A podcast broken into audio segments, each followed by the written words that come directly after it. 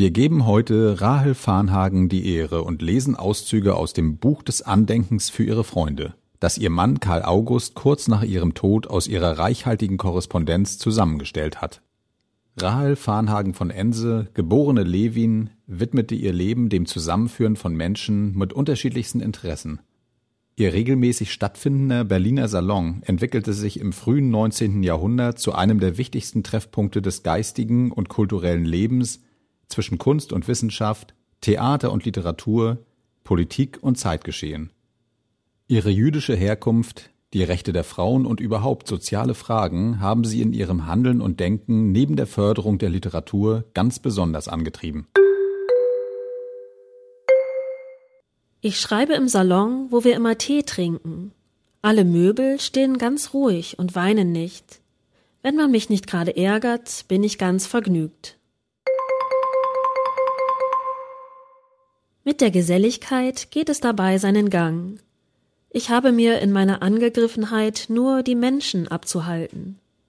Sie haben es gut bei mir. Sie finden sich erstlich, werden geschmeichelt, bewirtet, gepflegt, nicht persönlich widersprochen, umgangen, können nach dem Theater kommen, finden Gespräch, auch wenn sie uns allein treffen, die neuesten Bücher, immer willige Erfrischung. Ich habe so einen Plan im Herzen, alle europäische Frauen aufzufordern, dass sie den Krieg niemals mitmachen wollen und gemeinsam allen Leidenden helfen wollen.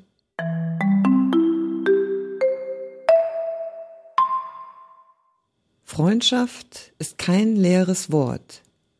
Goethe definiert sie in der Elegie so. Freunde, Gleichgesinnte, nur herein. Und ewig frappierte mich dies Wort und gleich für ewig. Was sind Freunde? Gleichgesinnte.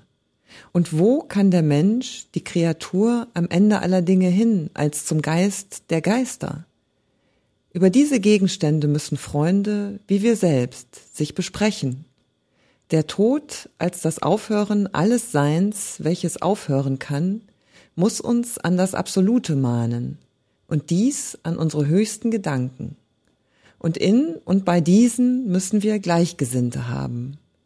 Dies ist der höchste Punkt der Geselligkeit und der tiefste und daher der Quell und das Mobil aller noch so geringfähig scheinender.